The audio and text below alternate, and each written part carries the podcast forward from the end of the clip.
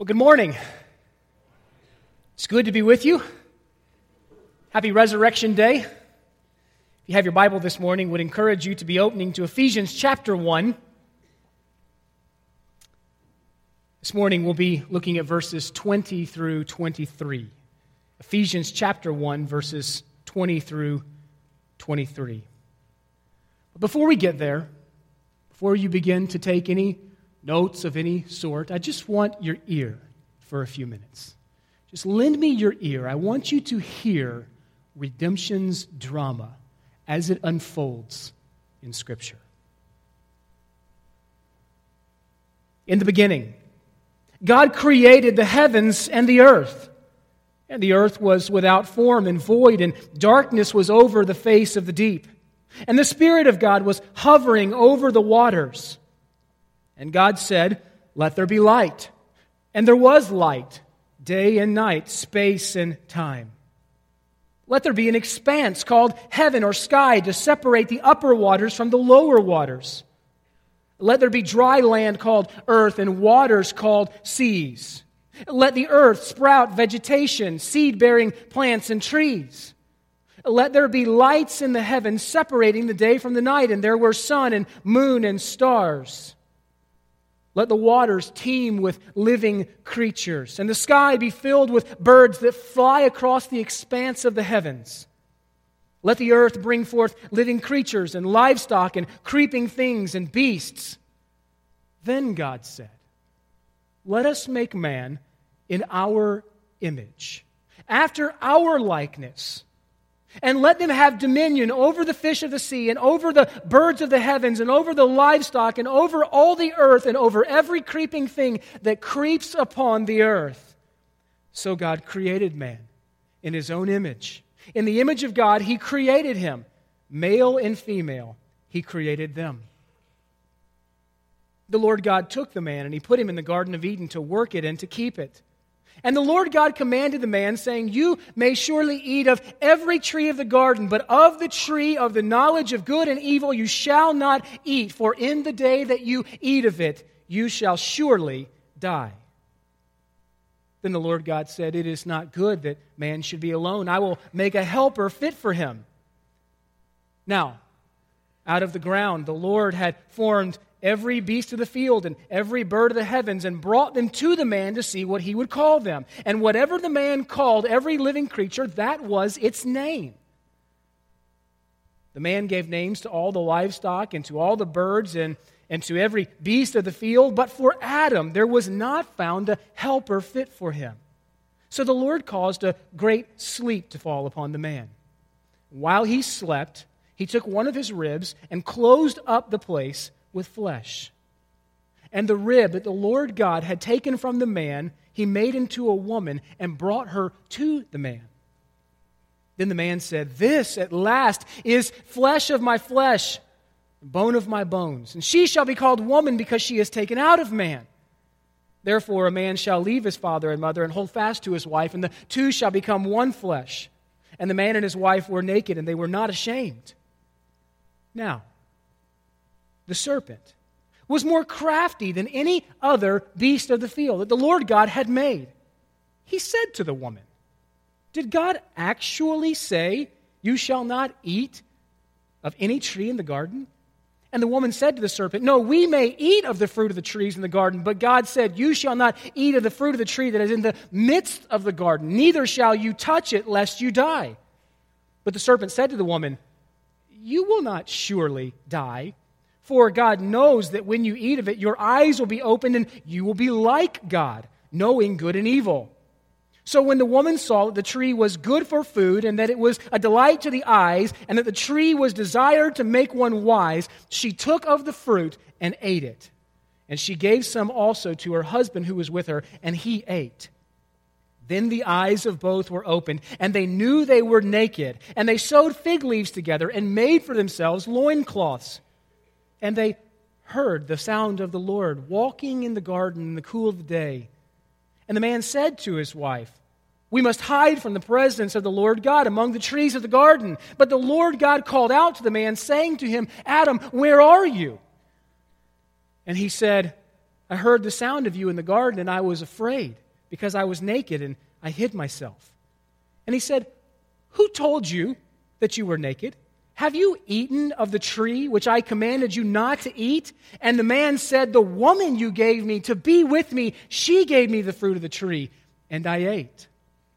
Then the Lord God said to the woman, What is this you have done? And the woman said, The serpent deceived me, and I ate. And the Lord God said to the serpent, Because you've done this, cursed are you above all the livestock, above the beasts of the field, for on your belly you shall go, and dust you shall eat all the days of your life. I will put enmity between you and the woman, between your offspring and her offspring. He shall bruise your head, and you shall bruise your heel. Which, by the way, is the very first preaching of the gospel in your Bible in Genesis chapter 3, verse 15. Therefore, just as sin came into the world through one man and death through sin, so death spread to all men because all sinned. All have sinned and fall short of the glory of God, and the wages of sin is death. Now, the Lord saw the wickedness of man how great it was in the earth, and that every intention of the thoughts of his heart was only evil continually. And the Lord God regretted that he made man on the earth, and it grieved him to his heart. So the Lord said, I will blot out man whom I have created from the face of the land, man and animals and creeping things and birds of the heavens, for I am sorry that I made them. God so loved the world that he gave his only Son. Behold, the virgin shall conceive and bear a son, and you shall call his name Emmanuel. In those days, a decree went out from Caesar Augustus that all the world should be registered. Now, this was the first registration when Quirinius was governor of Syria. And all went to be registered, each to his own town. And Joseph also went up from Galilee, from the town of Nazareth to Judea, to the city of David, which is called Bethlehem, because he was of the house and lineage of David, to be registered with Mary, his betrothed, who was with child. And while they were there, the time came for her to give birth. And she gave birth to her firstborn son. And in the same region, there were shepherds out keeping the field watching over their flock by night. And an angel of the Lord appeared to them, and the glory of the Lord shone around them, and they were filled with a great fear. And the angel said to them, Fear not. For behold, I bring good news of great joy that will be for all the people. For unto you is born this day in the city of David a Savior who is Christ the Lord, the Lamb of God, who takes away the sin of the world as one trespass or as one sin led to condemnation for all men, so one act of righteousness leads to justification and life for all men. For as by the one man's, that's Adam's disobedience, the many were made sinners, so by the one man's, that is Jesus Christ's obedience, the many will be made righteous. Now, the law came to increase the trespass, but where sin increased, grace abounded all the more, so that as sin reigned in death, grace might also reign through righteousness, leading to eternal life through Jesus Christ our Lord. God made him who knew no sin to be sin for us, so that in him we might become the righteousness of God. He was despised and rejected by men a man of sorrows and acquainted with grief, as one from whom men hide their faces. He was despised, and we esteemed him not. Surely he has borne our griefs and carried our sorrows, yet we esteemed him stricken and smitten by God and afflicted. But he was pierced for our transgressions. He was crushed for our iniquities. Upon him was the chastisement that brought us peace, and by his wounds we are healed. All we like sheep have gone astray. We have all turned, every one, to his own way, and the Lord has laid upon him the iniquity of us all. In the darkness of night, as Jesus was praying in the Garden of Gethsemane, he fell on his face. And he prayed, Father, if it be possible, let this cup pass from me. Nevertheless, not as I will, but as you will. Again, for a second time, he prayed, My Father, if this cannot pass unless I drink it, your will be done. And being in agony, he prayed one more time earnestly, and sweat became like great drops of blood falling to the ground as he was there in the pale lit garden. There, under the cover of night, Jesus was betrayed and arrested. The next morning, he was bounced back and forth between Caiaphas and Pilate until Pilate, wishing to wash his hands of what he thought was a phony Messiah, delivered Jesus over to the soldiers to be beaten and then crucified. Jesus, tied up like a horse to a wooden post, was beaten 39 times with a cat of nine tails, which is a leather whip that is laced with pieces of metal and glass that was meant literally to rip flesh from bone. After he was beaten, the soldiers clothed him in purple linen and they shoved a crown of thorns over his brow and they saluted him, mocking him, saying, Hail the King of the Jews. And if that wasn't demeaning enough, they spit on him, pulled his beard, and struck him with a reed. Sentenced to death, Jesus was made almost like the procession of a parade to carry his own cross through the city until he could physically carry it no longer. Simon of Cyrene was seized as he was coming into town, and he was made to carry the cross behind Jesus to the peak of Golgotha's hill.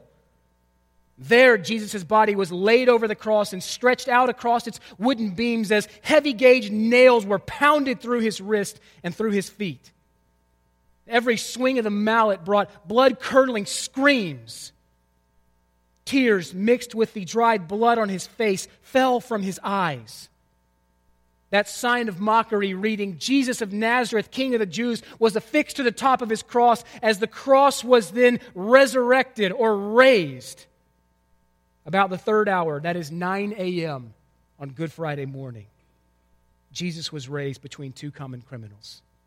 And there he hung, gasping for breath for six hours while darkness covered the land. And about the ninth hour, that's 3 p.m. on Friday, when the sun's light had failed to shine, Jesus in agony cried out from the cross, My God, my God, why have you forsaken me?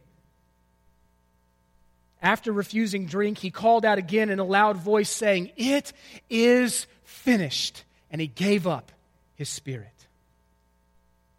God demonstrates his love for us in this that while we were still yet sinners, Christ died for us. But that's not the end of the story, friends. There's nothing good about Friday apart from Sunday. On the first day of the week at early dawn, Mary Magdalene and the other Mary went to the tomb, taking the spices they had prepared for Jesus' burial. And behold, there was a great earthquake, and they found the stone rolled away from the tomb. But when they went in, they did not find the body of our Lord Jesus. While they were perplexed about this, behold, two men appeared to them, standing in dazzling apparel. And as they were frightened, they bowed their faces to the ground. And the men said to them similar words that were said to those shepherds Do not be afraid. For I know that you seek Jesus who was crucified. Why do you seek the living among the dead? He is not here, he is risen as he said. Christ redeemed us from the curse of the law by becoming a curse for us. For it is written, Cursed is everyone who is hanged on a tree. Jesus canceled the record of debt that stood against us with all of its legal demands. He set it aside, nailing it to the cross. He disarmed the rulers and the authorities. He put them to open shame by triumphing over them. Death, where is your victory? Oh, death, where is your victory? Where is your sting? But thanks be to God who gives us the victory through our Lord Jesus Christ. You my friends, and I were dead in our trespasses and sins. But if you confess with your mouth that Jesus Christ is Lord and that God raised him from the dead, you will be saved. God, being rich in mercy, because of the great love for which he loved us, even when we were dead in our trespasses and sins, made us alive together with Christ and raised us up with him and seated us with him in the heavenly places. What a story. What a story. And it's not a myth, it's not a fable, it's not something that's just written in a child's book. It's truth and it's reality, it's historical fact. And what you do with that story will divide eternity for you. You know, many times in Scripture, great difficulties precede special works of God. You can even say that God wins his greatest victories in what appears to be apparent defeat. When Jesus was crucified and placed in a tomb, it looked as if the forces of evil had triumphed. However, it was in this very time of apparent defeat that Jesus rose triumphant over sin and over death, and the victory of our salvation was won. You see, in our text for this morning, Paul will set our gaze squarely upon our risen, ruling, reigning, and soon returning King, Jesus Christ. Let me have you, if you're able this morning, to stand with us as we read God's Word.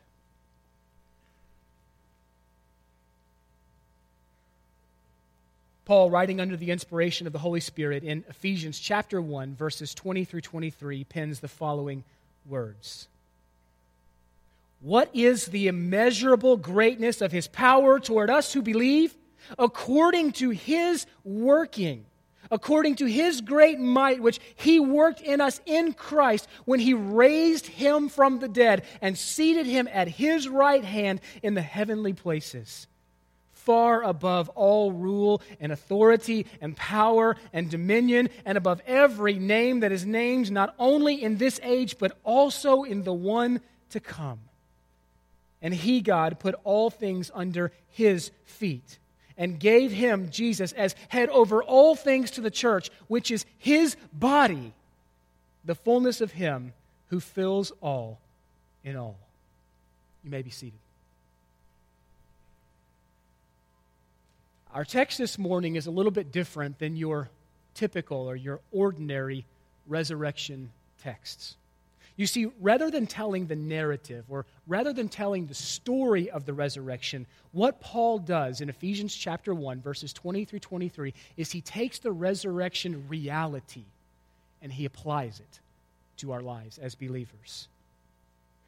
You see, Paul has spent the entire first chapter of his letter to the church at Ephesus recounting the spiritual blessings that belong to believers as a result of their union, as a result of their relationship with the Lord Jesus Christ. And last week, if you were here with us, we ended with Paul praying that the Ephesian believers would know and they would understand, that they would appropriate, that they would live in light of God's immeasurable power that works in their lives and God's immeasurable power that works in your life if you know Him savingly. And it's almost as if Paul anticipates the question yeah, but, but how powerful, Paul? How powerful is God's immeasurable power? What does it mean for me? What does God's immeasurable power, the greatness of His immeasurable power, do for me today as I seek to walk with Christ? And so Paul begins in verse 23. He points us to the power that raised Jesus Christ from the grave. If you're taking notes this morning, write this in in point number one Jesus is risen. And then out to the side, I want you to add this comment in power. Jesus is risen in power. I want to back you up to verse 19 for a second. We need to have a running head start here. Look down at your Bibles with me. Verse 19 through the first phrase of verse 20. What is the immeasurable greatness of his power toward us who believe? That's what Paul wants us to know. That's what he wants us to understand. According to the working of God's great might, which he worked in Jesus Christ when he raised him from the dead. Jesus is risen in power. You know, Jesus predicted his resurrection during his earthly ministry here. He told his disciples this He said, We're going up to Jerusalem. And the Son of Man will be delivered over to the chief priests and to the scribes, and they will condemn him to death, and they will deliver him over to the Gentiles. And they will mock him, and they will spit on him, and they will flog him, and they will kill him. And after three days, he will rise. I mean, early on, this thought must have sounded preposterous to Jesus' feeble band of followers. I mean, for centuries, the model was people are born and people die. People are born and people die. Birth and death, birth and death, birth and death. And now Jesus steps on the scene and he says, They're going to kill me, but I will rise on the third day. Must have sounded a bit odd to Jesus' disciples. It was obviously no power of earth. But what power could, could possibly accomplish such a miracle? Well, Paul tells us that it was God's immeasurable power, the working of his great might, that raised God from the dead. Friends, God has great power at his disposal. He's able to do far more abundantly than all we ask or think. We'll learn more about that in Ephesians chapter 3. The decisive demonstration of God's power available to believers occurred at the resurrection. You want to know how much power there is available for you to live the Christian life? All we need to do is look at the resurrection where God exerted, God demonstrated his power by raising Jesus' cold, lifeless body from a rock tomb. That's, we, we, we just need to look there. You know, the stone was rolled away from the tomb not to let Jesus out. I mean, Jesus had walked through walls just prior to his death. The stone was rolled away from the tomb not to let Jesus out, but to let us in. To let us in. Though in Jesus Christ we've been freed from the penalty of sin and the power of sin, we aren't yet freed from the presence of sin. Think about this. I hope you know this well. Every single morning that we wake up as believers, we wake up behind enemy lines. You live in a hostile world. Every morning that you wake up, you wake up behind enemy lines. The Christian life is war. So let me, let me try to make this a little bit practical for you here. What, what, does, what do I need Jesus' resurrection power for in my daily Christian life? Well, friends, if you are in Christ, if you are united to Him savingly, then you have three mighty opponents. You know those opponents are? You know those foes are? The world, the flesh, and the devil. John writes this in 1 John chapter 2. He says, Do not love the world or the things in the world. If anyone loves the world, the love of the Father is not in him. For all that is in the world, the desires of the flesh and the desires of the eyes and the pride of life, they are not from the Father, but they're from the world. And the world is a formidable foe to you. What is it about the world? Well, John tells us that we're, we're tempted by the lust of our flesh. Refers to those sinful longings of, of, of pleasure, of physical pleasure. It could be sexual sin, it could be alcohol, it could be gluttony, but we wake up every morning and there is the pull and tug of the flesh. We need the resurrection power of Jesus Christ to do battle with the flesh. We need the resurrection power of the Lord Jesus Christ to do battle with the world. I mean, think about the lust of the eyes. Oh, be careful, little eyes, what you see. For the Father up above is looking down in love. Oh, be careful, little eyes, what you see. You see, we need to be careful that we don't just sing the song to our children, but we realize its implications and applications on our own life. Oh, be careful, little eyes. Oh, be careful, midlife eyes. Oh, be careful, later in life eyes, what you see. We live in a world that incessantly sells the need for therapeutic entertainment and sexual gratif- gratification and materialism. I mean, you can't even walk, you, you, can't, you can't even drive down the road without being bombarded by billboards and ads. You can't, you can't open a magazine or a newspaper. You can't turn on the TV. You can't even stand at the checkout aisle at the local grocery store without the temptation to long after something that you do not currently have. The world constantly bombards us with its values. You're constantly being fed the lie that what you have isn't enough. And the lust of the eyes is never satisfied. Because once we get what we think we need, we think we need something else. The pride of life. One pastor comments, he says, The world is where pride in possessions is commended, and a haughty, selfish ambition is considered a virtue rather than a vice. The world it's tempting, it pulls, bombards you with its system, with its ideology. The flesh, that constant pull. We've been redeemed from the penalty of sin, we've been redeemed from the power of sin. Yes, you've been given a new heart if you know Christ. I'll remove from you your heart of stone and give you a heart of flesh and put my spirit in you. Ezekiel 36, 26. Yes, that was a promise given to national ethnic Israel, but we see the same language reappear in the New Testament. A new heart, a redeemed heart, but yet you have not been freed from the bondage of the sinful flesh that you live in. Temptation, the pull. How about the devil? Many regard Satan as laughable just a cartoon character that, that, that has a sinister grin and carries a pitchfork. But we need to remember that when Satan met our first parents, Adam and Eve, in the garden, it wasn't a laughing matter. He's cunning and crafty. Peter calls him our adversary. He says, Be sober minded, be watchful. Your adversary, the devil, prowls around like a roaring lion seeking someone to, to devour. Resist him, stand firm in your faith. Satan is characterized as being on the prowl. We, as believers, are his prey. He would love to devour us. He would love to compromise our influence in this world and to cause us to live fruitless lives. What's our weapon against such a foe? I'll submit to you that our weapon is the Word of God.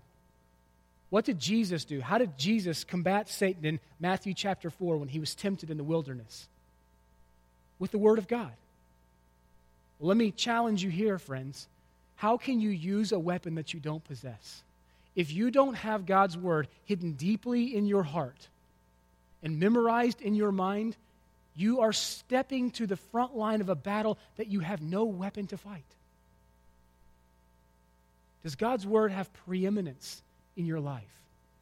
Are you hiding it in your heart that you might not sin against him? All the power in the world is available to you. The resurrection power of Jesus Christ is available to you. Do you need power to fight sin and temptation? There's resurrection power available for you. Do you need power, gentlemen, to love your wives as Christ loved the church? There's resurrection power available for you. Wives, do you need power to submit to your husbands? There's resurrection power available to you. Uh, parents, do you need power to stop losing it with your kids and to give them grace? There's resurrection power for you. Do you need power to share your faith boldly and to be a strong, clear witness for the Lord Jesus Christ? There's resurrection power available to you. The very same power that raised Jesus from the dead is made available to us who believe. You know, you, you think about our enemies, you think about the force of temptation, the world, the flesh, and the devil. How are we believers to be victorious over such great enemies? How are we to triumph over such strong forces and temptations? Paul wants us to know that it is, it is through the power of God displayed at the resurrection of Jesus Christ that we have any hope of living the victorious Christian life. In other words, without God's resurrection power, the Christian life is unlivable.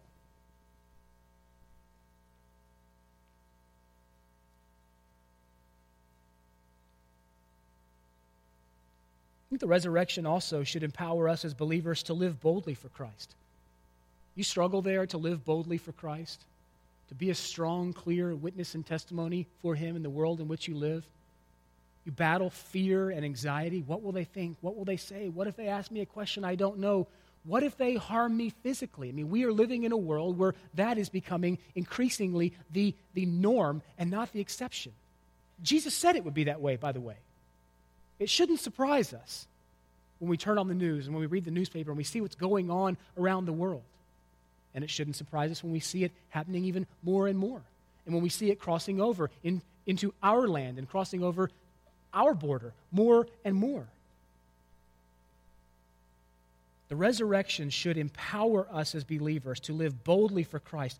I mean, followers of Christ throughout redemptive history have faced the tyrant's brandished steel. They faced the lion's gory mane. They've faced the fires of a thousand deaths, all because they were utterly convinced that they, just like their master, would one day rise from the grave in glorified, resurrected bodies. You believe that?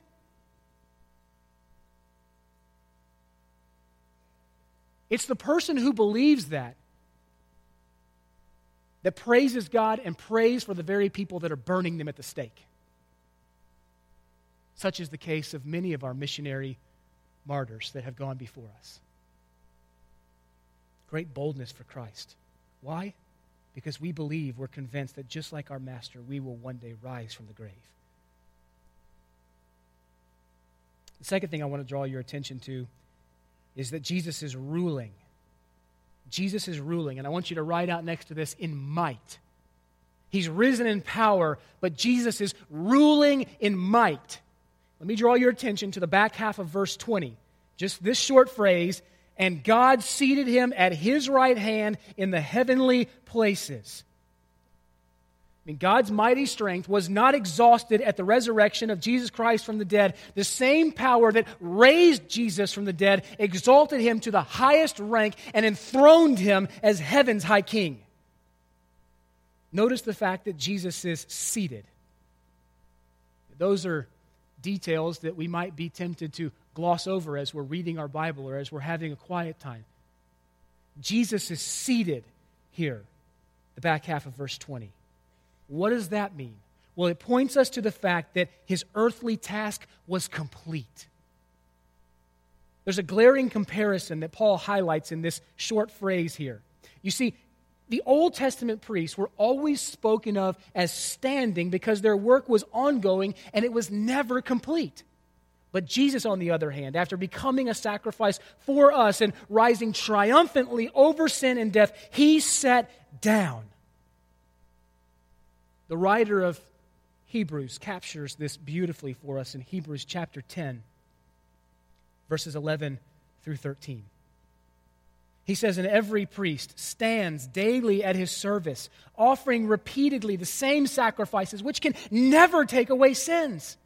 But when Christ had offered for all time a single sacrifice for sins, namely his own self, he sat down at the right hand of God, waiting for that time when his enemies should be made a footstool under his feet. He's seated, friends. His work is through. The work of redemption is complete. The cross could not hold him, the grave could not keep him. He is risen, he is exalted, he is heaven's high king. I hope he's your high king. Where Jesus sat down, the right hand of God, is just as significant as the fact that he sat down thinking about the right hand here. It's a beautiful metaphor for the place of highest honor, highest authority, highest power, and highest glory. Again, the writer of Hebrews asks this to, to which of the angels, who, who of you angels, did God ever say, Be seated at my right hand? Implication none. For Jesus to be seated at God's right hand means that he shares his Father's throne. You think about this.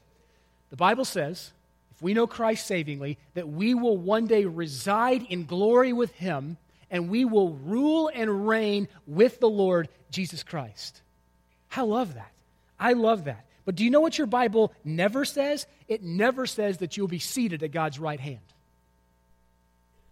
As redeemed, glorified saints, we will rule and reign with the risen, exalted Lord Jesus Christ. But your Bible, Scripture never says that we will be seated at the right hand of the throne of God. I mean, think about this angels rise and fall prostrate in the presence of God, but they are never seated at his right hand.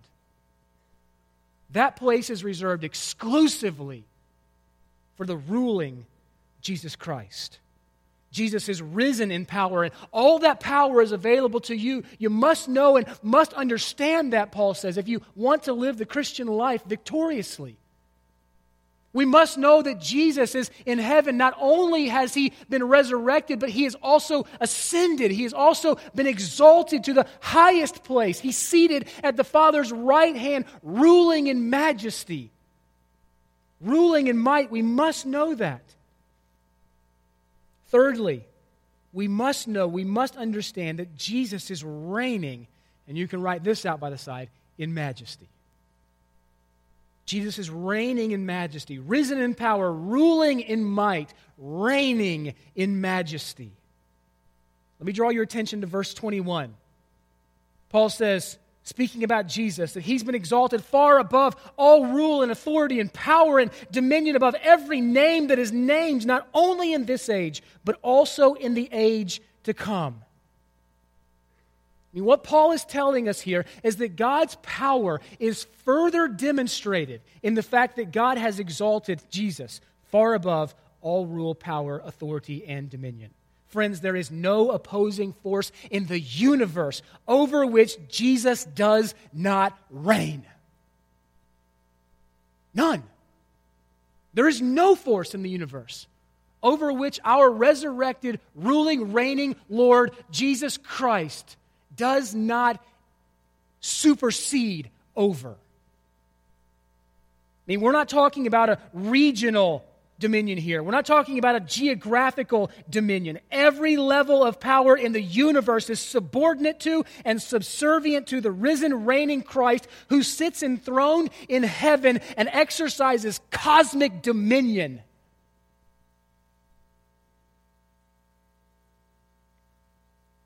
In the context here of the Christian's struggle to live the daily life, which is the context of verses 20 through 23, the emphasis of verse 21 is upon the hostile spiritual powers and subsequent corrupt world system that opposes us as believers. Again, you wake up every morning behind enemy lines. You're not home yet. You're, you're in between the already and the, the not yet. Seated in the heavenlies, but yet waiting to be seated in the heavenlies. We're in the middle of the already but not yet. There are hostile spiritual powers that oppose us as believers, namely the world, the flesh, and the devil. But we have great encouragement as believers that we have at our disposal the resurrection power of Jesus Christ, that we might live the Christian life in a way that honors and pleases God. See, by his death, Jesus canceled the record of debt that stood against us with all of its legal demands. He accomplished that by nailing it to the cross. By his resurrection, he disarmed the rulers, he disarmed the authorities, and he put them to open shame, triumphing over them. But by his exaltation, by his ascension into glory, he rules over every rule, over every authority, over every power, and over every dominion. His exaltation position is superior to all conceivable hostile powers. The whole hierarchy of authorities, including death, which is our last enemy, is subject to the risen and exalted King Jesus. Paul goes on to say that Jesus has been enthroned above every name that is named. That is above every name of excellence, above every name of honor, above every creature that bears the label of king or prince or potentate or president or ruler or whatever title he may be called by. Pick any name from all of history, from all people, from all times, from all regions, from all continents and all governments, and Jesus, the name of Jesus Christ, is above them all. Sinful man humiliated and crucified Jesus, but God exalted him and gave him the name that is above every name, that at the name of Jesus Christ every knee shall hit the deck and confess that he is Lord.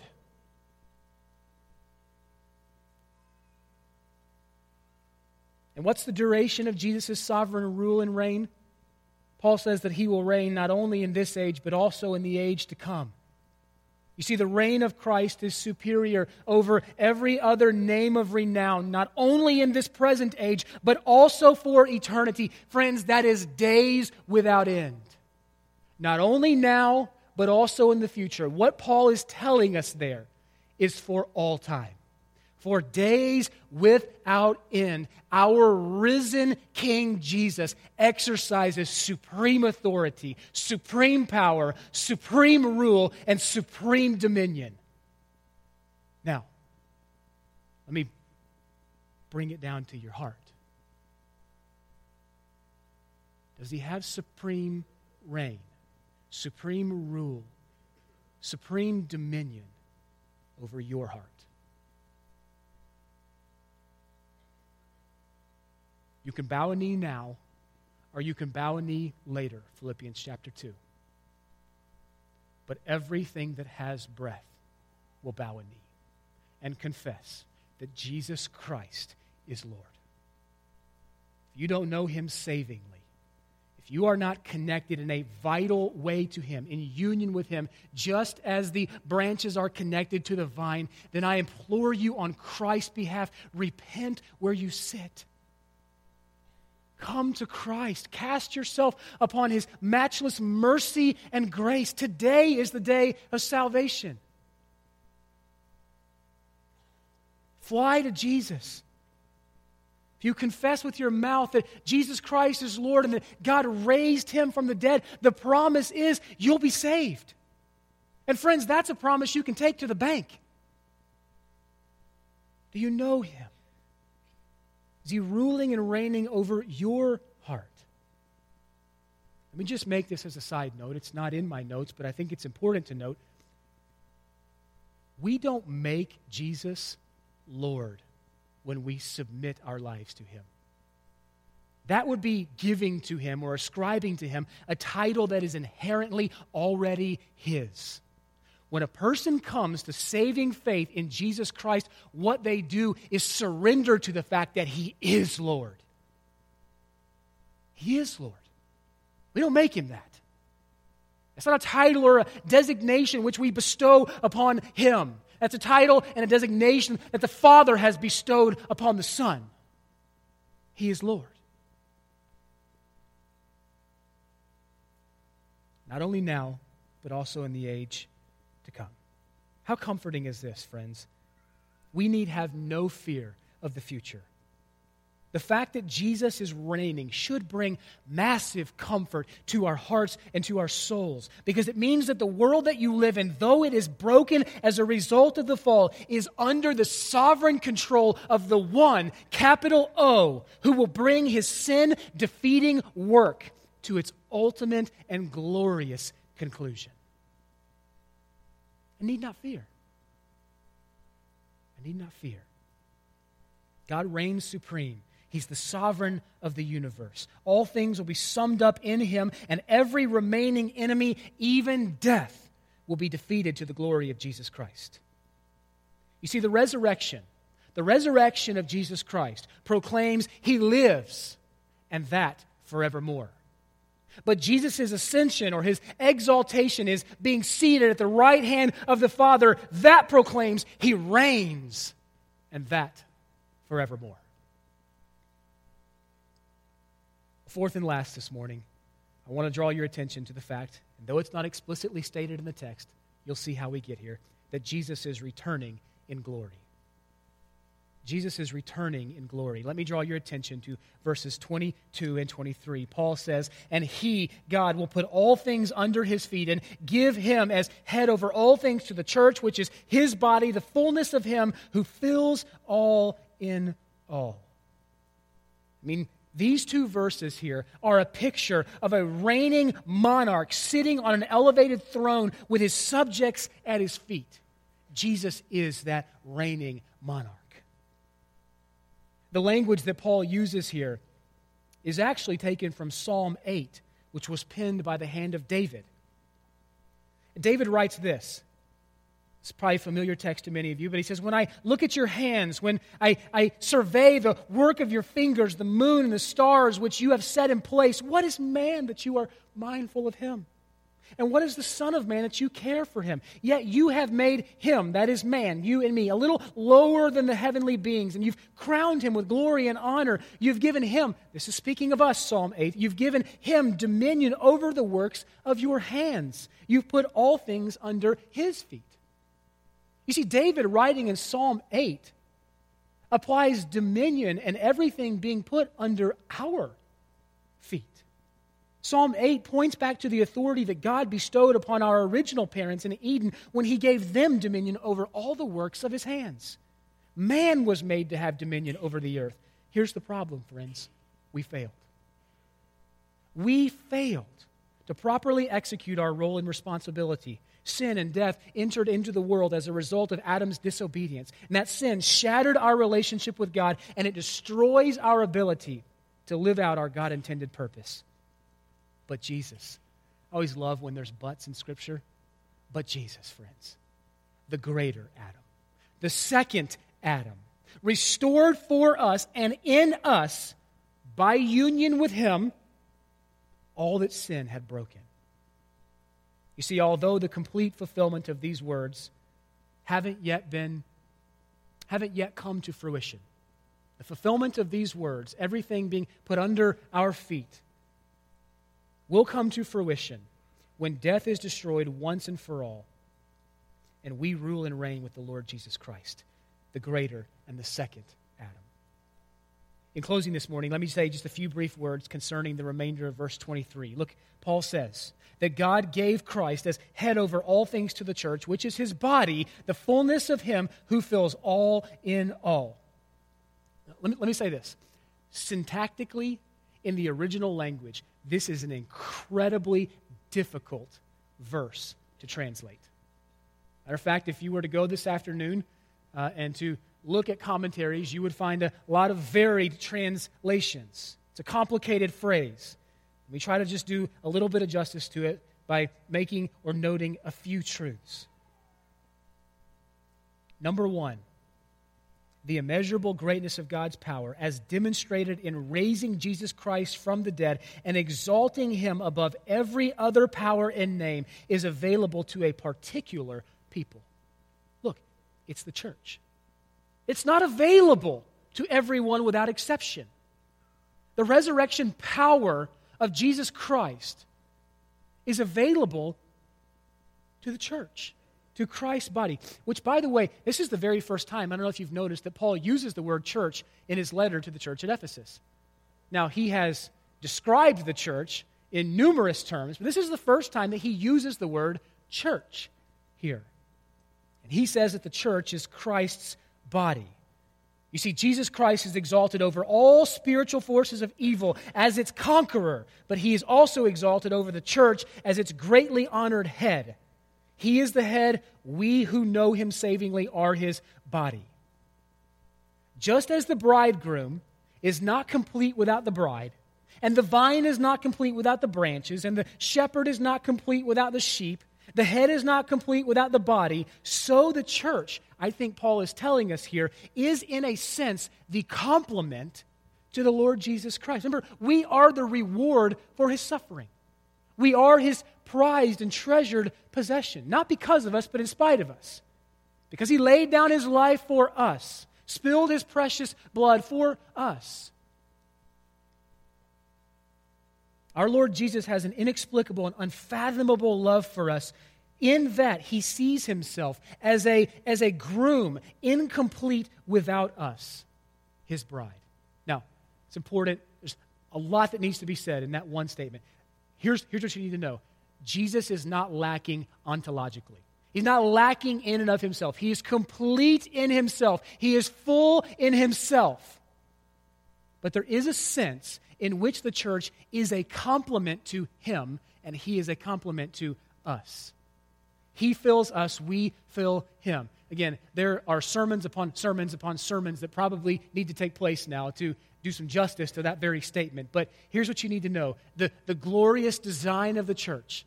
God has designed it such that we are complement to Christ and he is complement to us. We won't even empty that mystery in all eternity. Though the text doesn't explicitly state it here, we'll land the plane here.